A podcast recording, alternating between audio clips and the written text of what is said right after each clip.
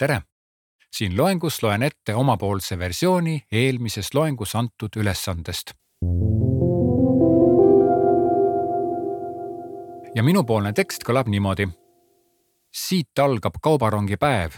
kõigepealt pead kauba magnetkraanaga peale laadima ja sõitma raudteed mööda mägede vahelt üle silla, kuni jõuad kohale seal ootavad sind mahalaadimise kraanad, kes tõstavad kauba veoautode peale. Nemad viivadki sinu ja su sõprade juhtimisel kauba kohale. suur mänguasjakast on kogu raudtee kodu ja peale mängimist mahuvad sinna kõik kenasti ära. mulle tundus, et kraanad ja veoautod on isegi natukene olulisemad, kuna tundus, et selles mängus on kauba kohale toimetamisele rohkem mõeldud kui rongisõidule ja pildi pealt vaadates tundub vähemalt nii, et raudteed nagu ülemäära pikalt ei ole. kuigi teisalt on rong jälle mootoriga varustatud.